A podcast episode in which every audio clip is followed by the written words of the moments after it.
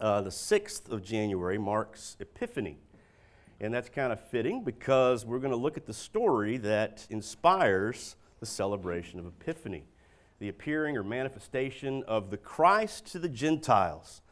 And the early church, in the West at least, celebrated Epiphany before they celebrated Christmas, which is interesting because most of us just kind of cruise right over Epiphany. So tomorrow marks that. And today's Epiphany Sunday.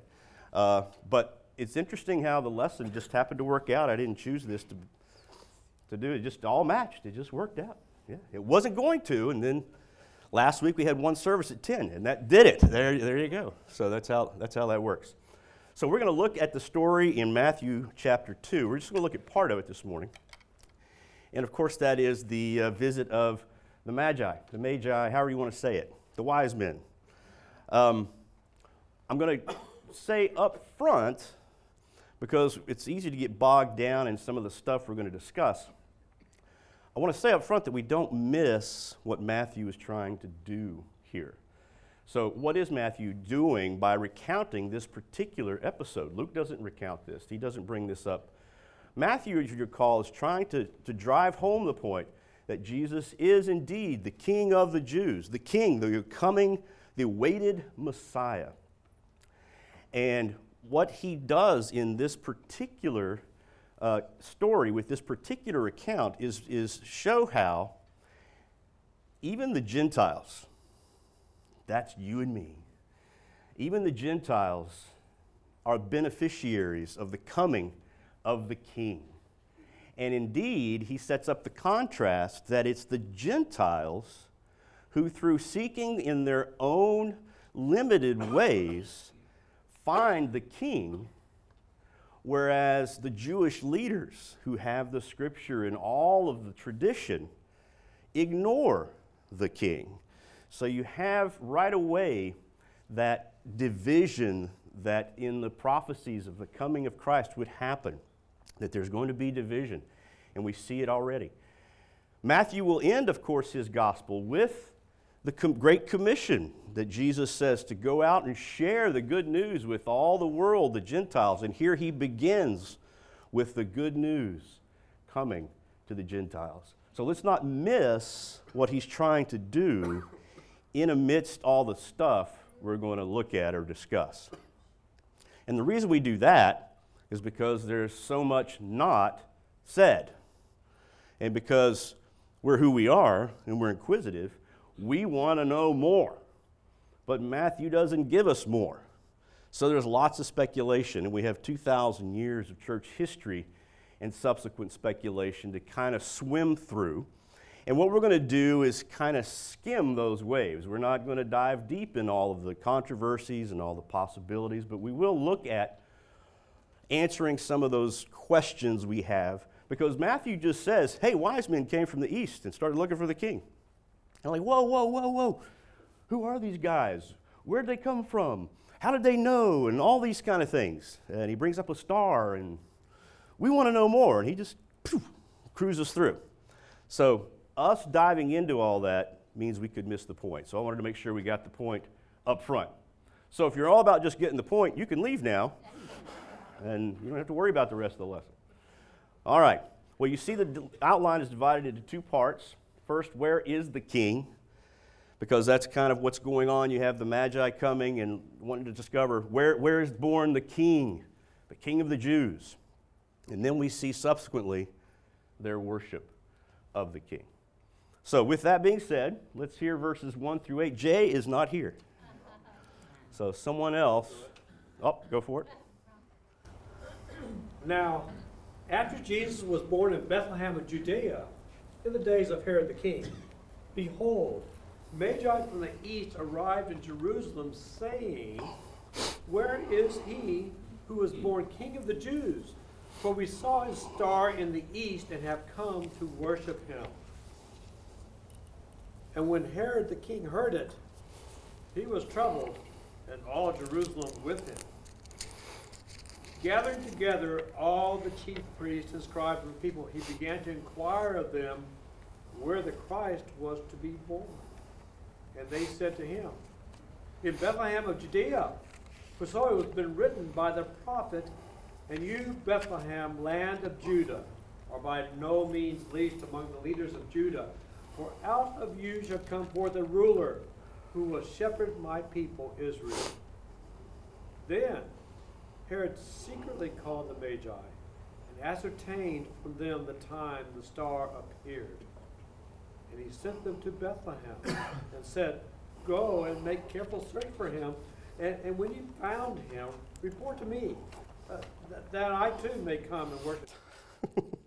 like how you put in the little deceptive, hmm, report to me. and I will worship. Good job. Excuse me. All right. Um, notice that's just after Jesus was born in Bethlehem, and we looked at all of that story from Luke chapter 2. In the days of Herod the king, and we have unpacked Herod quite a bit. This is Herod the Great, um, died in 4 BC. So we know that Jesus was born before that. Okay, that's how we know when Jesus was born. Um, again, called the Great because he was in many ways a good ruler in that he was he he, he did care for people during famine, and uh, he, did, he did back a lot of major building projects, indeed, the refurbishing of the temple. But he was also crazy near the end of his life and uh, very paranoid about power. Uh, he, the Jews didn't like him. They already saw him as an Edomian from Edom, a usurper. Uh, we talked about why he came to be king, but he was appointed that by Rome. They didn't see him as their true king. But so he was just invested in power, constantly worried about someone who's going to rise up and take his place or usurp him, and worried about invasion from the east. Ooh. Those sorts of things. So, Herod the Great. Um, it's during that time, behold, Magi from the east arrived in Jerusalem, and they said, Where is he who's been born king of the Jews? We saw his star in the east. We've come to worship him. Now, they didn't come to Herod right away. This is just, they came to Jerusalem, and that's their purpose, so they're asking around, Where is the king born? What? Herod hears about it through the grapevine. Stuff starts percolating. But it's right away that we start asking the questions, right? Who are these guys? What does magi mean? Were they kings? Where'd they come from? How many were there? How did they know? What's the star? All of those questions, I hope you asked those. If not, now you have. And there's even more. So let's try to, to unpack it just a little bit. That word is where we get our word magician. Okay, in case you're wondering, if you're wondering why, why that's that. Uh, that's where we get our word magician. It's a Persian loan word, and in that area of Mesopotamia, around Babylon and all those areas, the old Babylonian Empire and the Medes and the Persians, there were uh, a caste of men who were the Magi, the Magi. These were not magicians in the sense of, uh, you know, tinkers with, with, you know, formulas and those sorts of things, but those who would look into the heavens to read the heavens and the portents in the sky and to interpret dreams and those sorts of things. They were, they were counselors to the royalty. They weren't royalty themselves, they were more courtiers, but highly educated. They would be the educated caste of the society. What were they doing? Well, in the east, whether it be Persia, Babylonia, somewhere there, most scholars think probably in the Babylon area because of their knowledge of there's going to be a Jewish king born, a Messiah. And of course, there's still a significant, a significant population of Jews who were left after the exile, still in that area. And see, these are learned men, so perhaps they did indeed want to study the Jewish scriptures as well. Some even speculate that they may have been Jewish themselves. We don't know. But from the east, means that these guys were probably looking at, not just on one night, but all the time looking at the stars. Now, why would they do that? We have a difference between astronomer and astrologer, right? Astronomers study the heavens and today, looking at the, you know, the, the night sky, trying to figure out the, the patterns of the stars and the planets and those sorts of things. Astrologers do the same thing, but attach significance or meaning to the motions they see in the heavens. People today who follow astrology are basically an anachronism because the, the cosmology, meaning the understanding of the heavens that dictated astrology, is no longer valid, but the, the actual practice still comes about. People still try to, to play with these things. But then, the universe for an average person then, especially as a learned man at that time, was much more compact in their minds, much smaller. We have a tendency to think that everyone thought the world was flat back then. That's not the case. Uh, learned men of this day believed that the earth was a globe, and this happened centuries before, by the way, with, with the Greeks, and that the heavens circled this globe. It was heliocentric, I mean, uh, geocentric, meaning they thought the earth was the center, and the heavens circled, and they circled on spheres. This all comes from Aristotle. In certain spheres of the heavens, and they saw the main planets as the guiding stars or planets of the sky. And they understood that the patterns of those things could dictate what happens on earth. And what happens on earth could disturb the patterns of those things. All was one part, in other words. A much more cozy, if you want to think of it that way, universe. An inaccurate cosmology, from what we understand about the heavens now. But our universe is much more immense and cold and dark. Our metaphors today are of laws. We have a dark, cold universe because our major metaphor is the laws of physics. Very stark. They had the music of the spheres. Very different sort of understanding. Notice the power of metaphor. And my mouth is dry. Well, anyway, uh, we could talk about cosmology and the progression and the understanding of our place in the heavens. That could be a whole lesson in and of itself. But just know that these people, these magi, weren't just going, I wonder what my horoscope is. There was much more going on with their study of the heavens. And in their ongoing study of the heavens, they see a star. So now the question is what's the star? We're told that they see the star, in the, they're, they're in the east and they see the star. We're told later in the verses we're going to read that the star reappears to them once they're in Jerusalem going to Bethlehem and guides them directly to the home where Jesus is living with his mom and dad. So what is this? That doesn't sound like a normal star to me. So there obviously, now you can imagine how much speculation has come because of this. What was the nature of the star and all those things? Well, just know it ranges all the way from completely supernatural, different type of luminary in the heavens just for these magi they're the only ones who saw it, and it guided them very specifically the whole way, all the way to the other end of the spectrum of there was no literal star. It was just that inner star of inspiration. Okay, so, and then you have a range of options in between.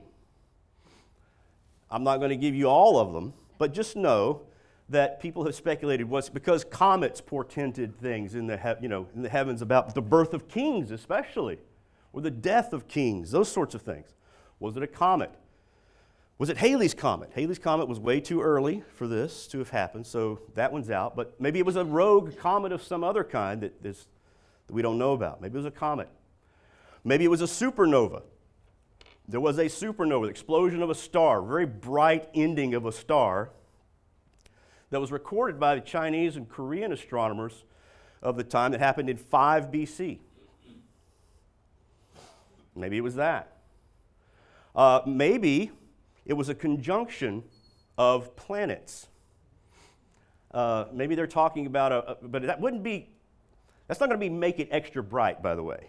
It's just they're going to, by observing the heavens, they're going to see it. It only happens every, and the, the conjunction people speculate about is Jupiter and Saturn.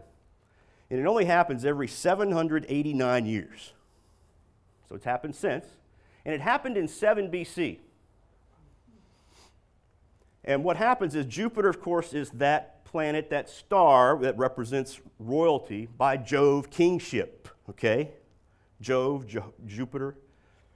Saturn, for the, for the, the, in the ancient Near East, was rep- represented basically Israel, the Jews, basically. And this happened in the constellation of Pisces, which was thought to prefigure Palestine. Now, the, these, these magi, having understanding of the Jews looking for the Messiah, and they weren't the only ones, there was also all over the, the, the ancient Near East an understanding that there's going to be this deliverer king come. With that knowledge combined with their study of the heavens and their openness to, well, what happens in the heavens predicts what's going to happen on the earth or something that happens to the earth, Putting all those together, some scholars speculate, well, that's how they thought that's the star of the king of the Jews. There are some who combine these things, and, and I think maybe we need to. Some speculate that it was that conjunction that got them thinking about it in 7 BC, and then the supernova of 5 BC got them going. Again, this is complete speculation. We don't know. I kind of tend to go with a combination view that there was something, God spoke to them in the language they had at the time. Because God does that, He accommodates Himself to us. And with, with the light, no pun intended, that they had, God showed them that the king had been born. And then once they got to Jerusalem and subsequently to Bethlehem, there was more of a supernatural guidance of some kind. Others would say the star is representative of an angel, a guiding angel. We know that angels are referenced as stars occasionally. All of this, Matthew doesn't tell us. So, it could all be wrong, or parts of it could be right. But just know that it, what Matthew is telling us it was these guys from the east using their language, which is not specific revelation that the Jews have, special revelation of the prophets, but just their desire to know leads them. So that's, that's what's cool about that. Were there three of them? We don't know. All of us know why history says there were three because of the three gifts. So there's just been, so hence three, but we're not told. There's just more than one of them. And we have a tendency to think of three guys dressed in sort of Persian regal attire on camels, kind of lonely trekking across the desert with a treasure chest. That wouldn't happen just so you know. It's 900 miles probably from where they are on the route they would have to take to Jerusalem. It's going to take a while to get there, and they're not just going to, however many there are, they're going to have a large entourage and probably a military presence to guard this treasure. Why would they bring treasure? Well, that's what you do to keep. You bring treasures to kings in the ancient world. It's usually reciprocated. You give gifts. Why do people think they're kings? We're not told anything about being royalty. Well, that happened over time, over the centuries, with the speculation from the Psalms and Isaiah that kings would come to worship the Messiah. So over time, you had the attachment of royalty, kingship to these guys. And then speculation goes wild. About 700 years later, we have names for all three of them. right? Uh, Melchior, Balthazar, and Gaspar. From three different regions one from India, one from Egypt, one from Greece. Later, we discovered their bones. Their bones were then moved to, supposedly, to the Hagia Sophia in Constantinople, and then subsequently to Milan, and now in the cathedral at Cologne. And again, Did they have the DNA test? what's cool is that people recognize the importance of this. All of that, though, is accretion over time of legend. What we can know for certain, or what we can know from Matthew, is you have some of these educated men from the east who saw a sign in the heavens that said a, uh, the king is born to the Jews, naturally, where they're going to go if a king is born to the Jews, to Jerusalem. And they arrive and start asking. Now, when they arrive, here's what we got to remember this is not going to be something that, hey, look at those three kings. Remember, they're arriving, however many of them there are, with a large entourage. This is a, a considerable group of people. People will notice these guys coming, they'll note their approach. Uh, you know, the, in other words, they didn't just show up and go, hey, where's the king? Is Herod around? I'd like to ask him where the king, you know, it's, this is something that people know about in advance, and these people come, and why are you here? That would be the question. Why are you here? Especially Herod. Remember, he's, he's always worried about invasions and usurpation. He would want to know.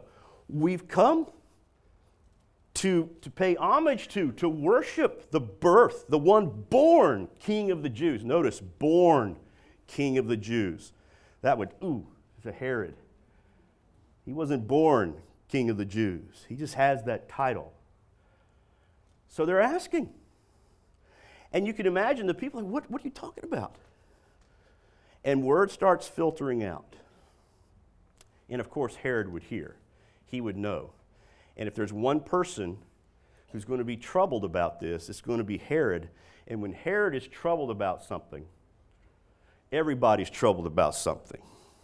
Remember, he's, he's, he's got a reputation of being rather rash in his, in his uh, putting down any threat to his power. Had his favorite wife assassinated, his sons.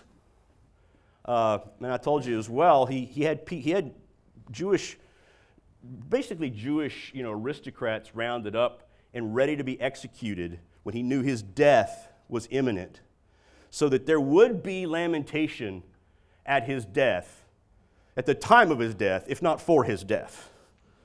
So, really nice guy. So, we're told that he is troubled. That's not a very good translation. Vexed, agitated, whatever you want to think, and all Jerusalem with him. And not because they know, oh man, this is great. He's going to think we're trying to revolt. We invited these guys here. They're the new, they're announcing a new king, and especially the religious leaders. They would be the ones quaking and nervous about this because their power is associated with Herod's power. If Herod goes down, there's going to be a shakeup with them too. So, anyway, there's a lot of stuff going on. So, they're troubled. So, he asks the chief priests and scribes of the people to, about what's going on. And notice he inquires about where the Christ was to be born, the Messiah. Notice the, notice the link. The king is the Messiah. The anointed, the awaited king is the Christ, the Messiah. If you recall from our studies from Acts, Sadducees, Pharisees don't get along. Why would I bring up Sadducees and Pharisees? The priestly caste was majority Sadducees. The scribal caste, meaning those who were experts in Jewish law, they weren't lawyers in our sense of the word, but experts in interpreting and applying the Torah, were mostly Pharisees. So you have Sadducees and Pharisees. Sadducees are not looking for a Messiah at all. They see themselves and the rise of Israel basically as the embodiment of that messianic promise in Isaiah. The Pharisees are indeed looking for a Messiah, but are not looking for one at that time. Now, there was a group at the time living outside of, of Jerusalem, near the Dead Sea. You've probably heard of them, the Qumran community, the Essenes. They were looking for a Messiah at that very time, but he didn't consult them. Why just the scribes and the, and, and the chief priests? Well, that's the Sanhedrin. That's who makes up basically the Sanhedrin. Probably called them together to find out all right, you've heard about this. He, they're proclaiming the birth of a king, the Christ. Where was this to take place? So they, of course, with Scripture. Now, I, I, what I find amazing is, is they don't go, no, what? Like the Pharisees, what? Okay, oh, this, they're saying Messiah's been born? And they don't, there's not like a big rush to find out so they could go and worship themselves. It's these Gentiles who are doing this. But they do know the scriptures from Micah, and they tell, they tell uh, Herod that in Bethlehem of Judea, because it's been written by Micah, and you, Bethlehem, land of Judah, are by no means least among the leaders of Judah, for out of you shall come forth a ruler who shall shepherd my people, Israel. What's intriguing about this is that that's not a direct quotation of either the Masoretic text, meaning the Hebrew text, or the Septuagint, which is the Greek translation of the text. There's some changes. And of course, scholars speculate. Now, did Matthew make those changes to just drive home that Jesus is the fulfillment of the prophecy of being born in Bethlehem? Or this is supposed to be what was read at the Sanhedrin meeting. Did they had they already made those changes? And there's a lot of debate, right? I'll tell you about the changes in a sec. A lot of debate. What appears, however, what I, what I, I kind of consider is that there is by that time um, a recognition of this particular prophecy of the Messiah being born in Bethlehem. And these changes, I think, represent Matthew actually driving home. They're not changes to the content of, of the actual point or purpose of it. It's a change that shows that this has indeed happened. Well, what are those changes? In, in Micah, the first line is, But as for you, Bethlehem Ephrathah. Ephrathah is an archaic term for the region of Bethlehem that wasn't used anymore. And that's why Matthew has, and you, Bethlehem, land of Judah. To emphasize as well, it's a place they know. He just changes a region. Next, Micah says, of, of Bethlehem, this town, too little to be among the clans of Judah. Matthew says, are by no means least among the leaders of Judah. The intent is the same. In other words, by saying, you, too little to even be recognized, the, the, the point is that you will be great, and Matthew drives that home. He drives it home by saying, and by no means least now. And then finally, from you one will go forth to be ruler in Israel. That's Micah.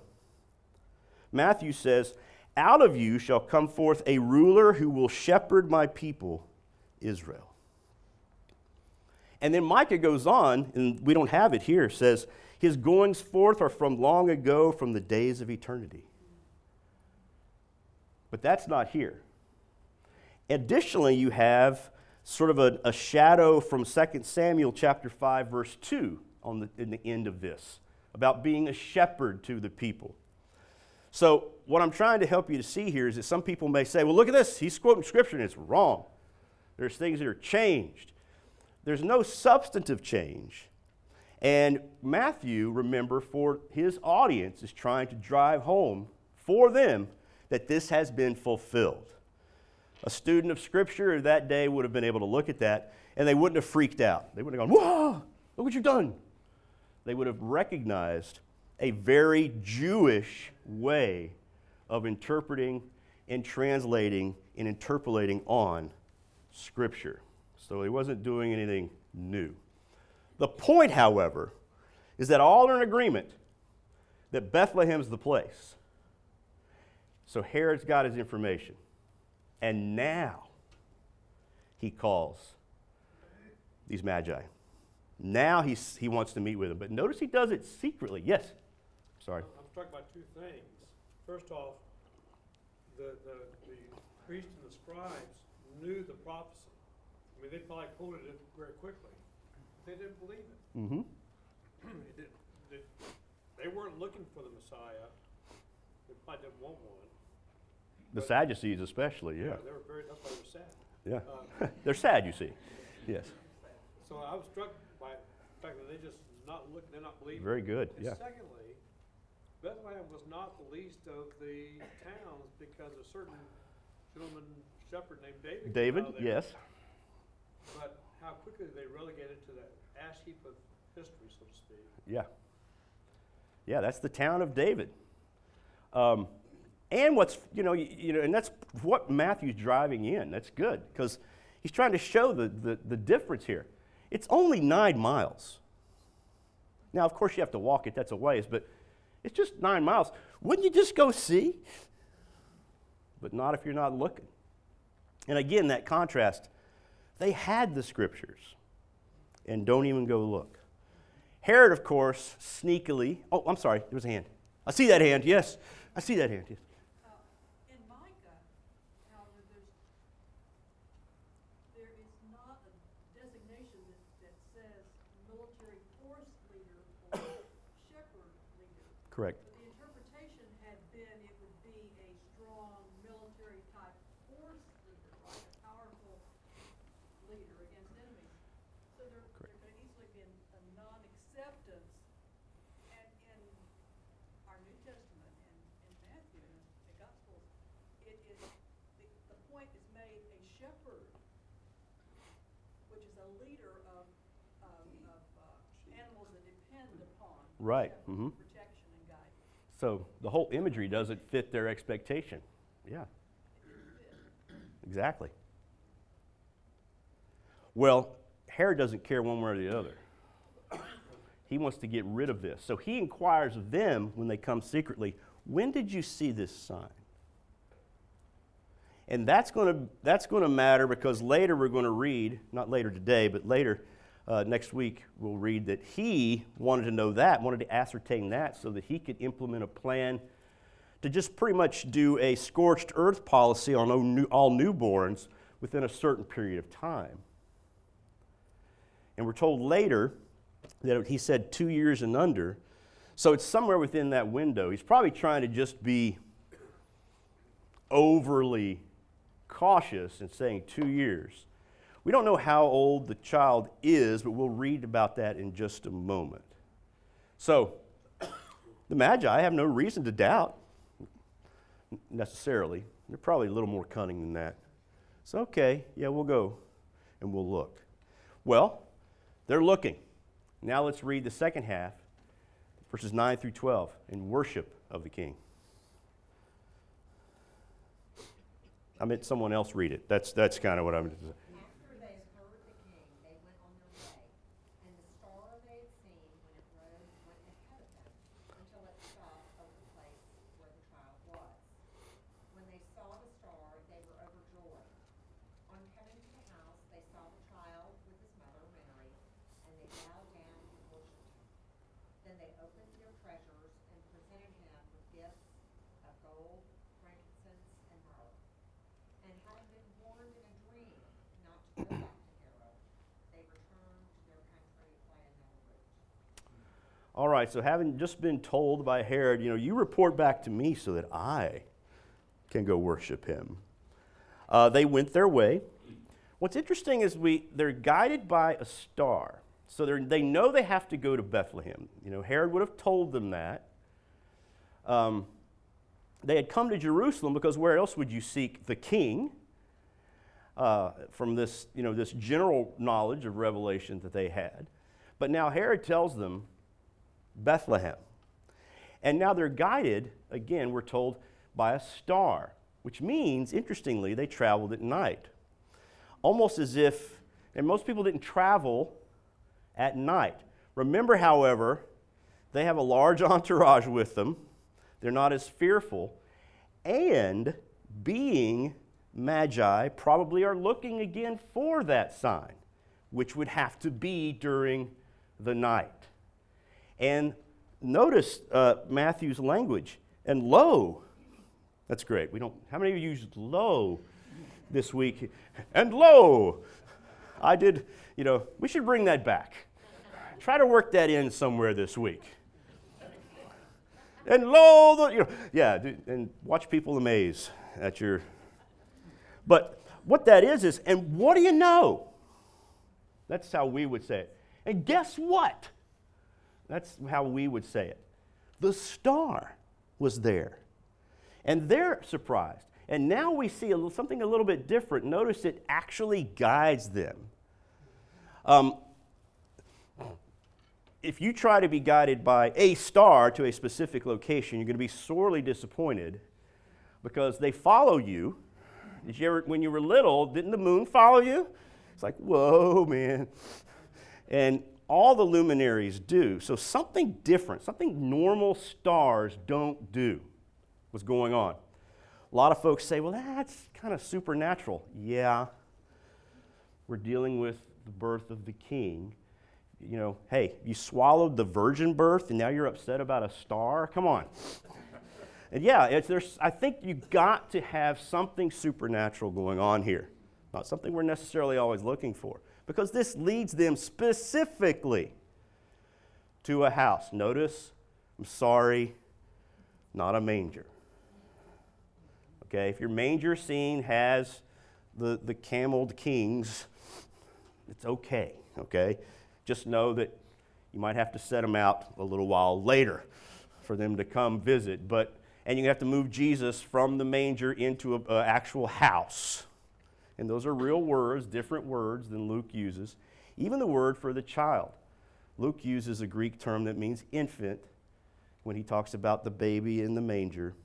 This is the word for a young child. Now, that can happen.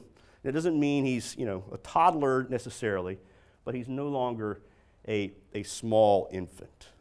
So, scholars will speculate he's probably a year old or less than a year old, somewhere in there, especially if Let's say they did leave in 5 BC.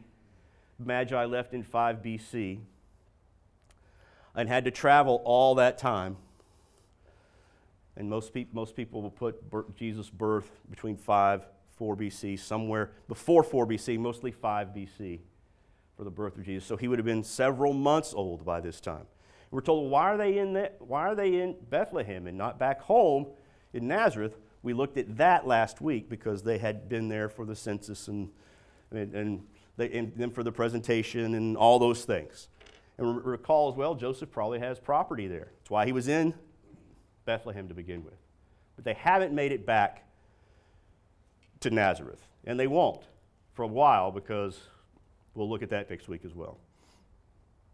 So the star guides them, and they rejoice with exceeding great joy. That's a great, I love that. They rejoice with exceeding great joy. It's redundant. Rejoicing with joy. Well, of course you were. What else are you going to rejoice with?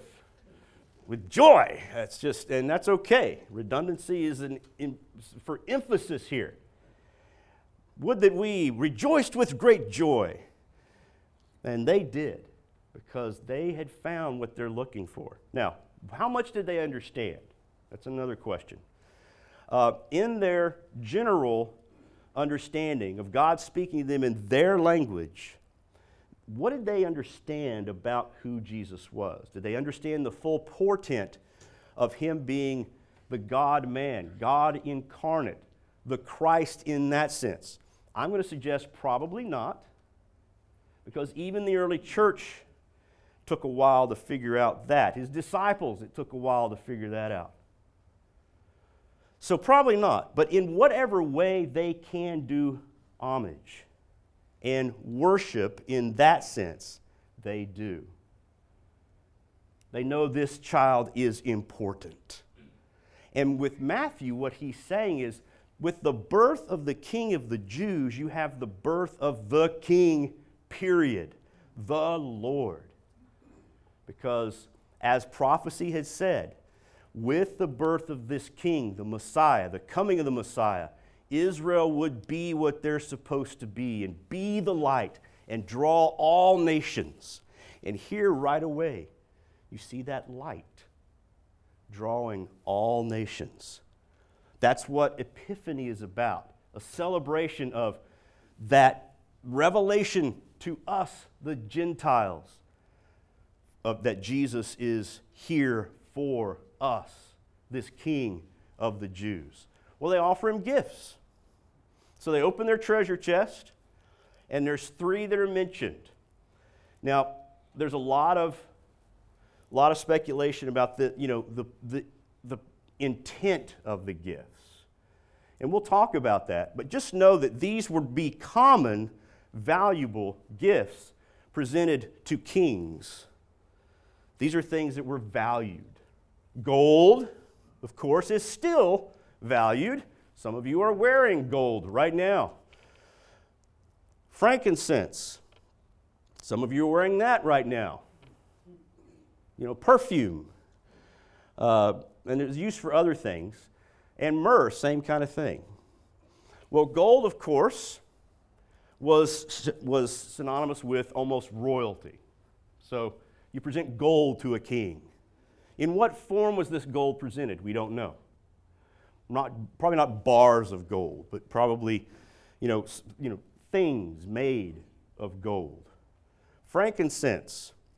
Um, that's not a word we use all the time. Work that into your conversation. Use lo and frankincense. See, this week. See if you can do that. Um, but this was a this was actually an incense. It's made of resin. You burn it, and it gives off an aroma, a sweet aroma. It could be used, like I said, sometimes as perfume, but it was especially in the temple. It was used as one of the ingredients for that burnt offering of the incense offering that was constantly before the altar. So, those who would see larger imagery, and I don't think we're wrong to do so, see, of course, with the gift of gold, acknowledging the kingship of Jesus, the gift of frankincense, and associations with the temple, the acknowledgement of the priesthood of Jesus, or some would even go so far as to say the deity of Jesus because of the associations with the temple. And then myrrh, all of you are probably aware, was it was had a wide array of uses, by the way. It's called myrrh because of a particular tree in the sap that came from that tree, the meros tree. Myrrh. And it was used for a wide variety of purposes. Um, but the one we most are aware of, of course, is used as a, as a burial preparation, to put in with the burial wrappings to cut down on the odor of a decomposing body. Here, though, you would see myrrh as an anticipation of the sacrificial nature of Jesus for us, anticipating his burial. So, now again, those are, are speculative that have come about over the centuries, but I don't think it's wrong for us to, to think of those associations. Did the wise men have that in their mind? Well, probably not. Given their limited understanding of the revelation of who this is, they're presenting gifts unbeknownst to them that will have significant meaning for this king.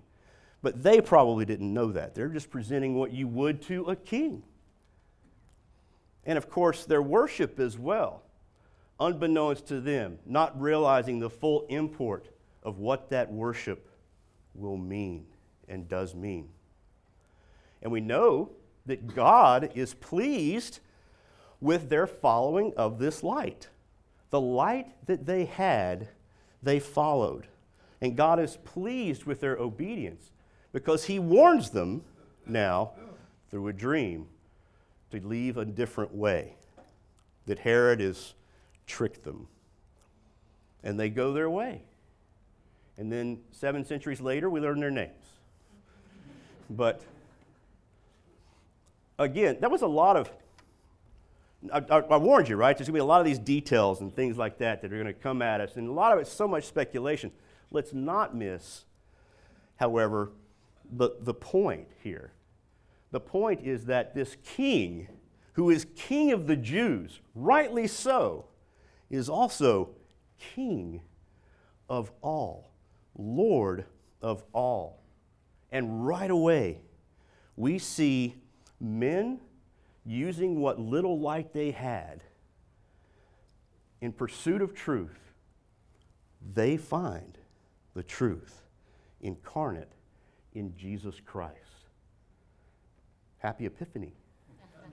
Yes. Did y'all hear that? Sort of? No. Sorry, man. Yeah. You blew that. Yeah.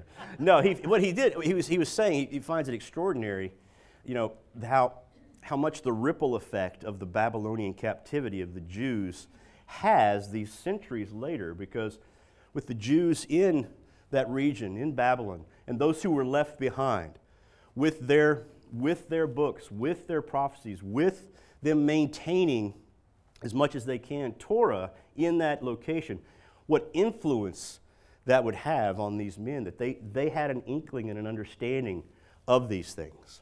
Yes? This was all according to God's plan. His Holy Spirit was working through all of these situations. Uh, so We Yeah. just have to see God's hand in all of it. we do have to see God's hand in all of it. That's, isn't that great? It was because of a, a, a census that the emperor wanted for taxation purposes that you have Jesus in Bethlehem to begin with.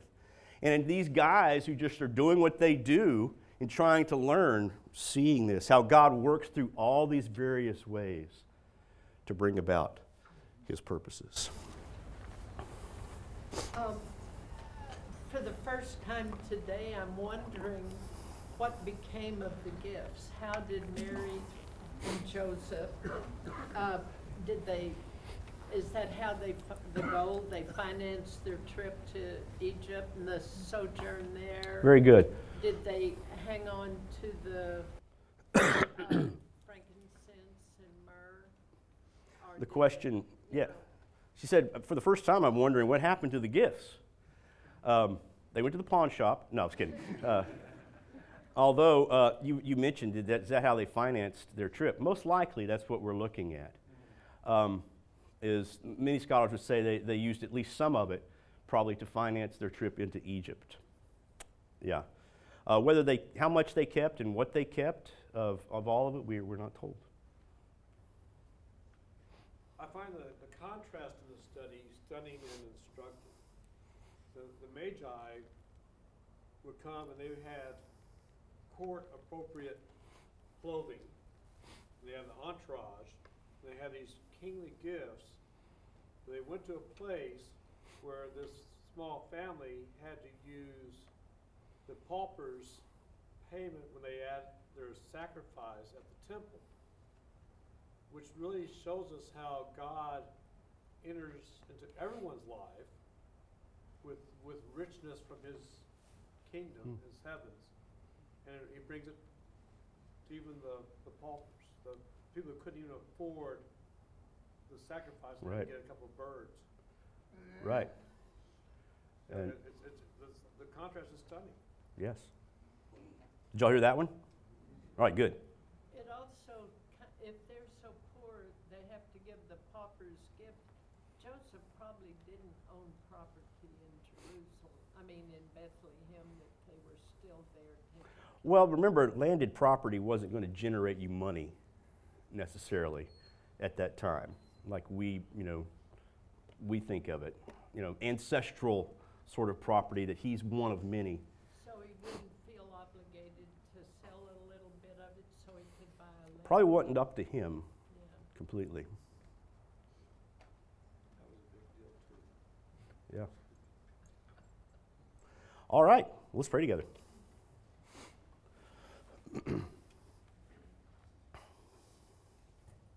As always, Father, we are humbled by uh, your Holy Spirit, um, who provides a way for us every week to join together, uh, to be here, to study your word. Uh, as we've already heard, it's by the guidance of your Holy Spirit that all these things that we're studying came about, and it's by your guidance and through the power of your Holy Spirit that we are even here discussing them. Pray that uh, as we go forward into this week, uh, that that we take this, this joy, this exceeding great joy uh, that the Magi, the Magi had, that uh, we take that with us. That we recognize uh, as we go into this week of uh, celebrating Epiphany, that we are the beneficiaries of the birth of the King. And our prayer is that we are suitable representatives of that King. We pray this in Christ's name. Amen.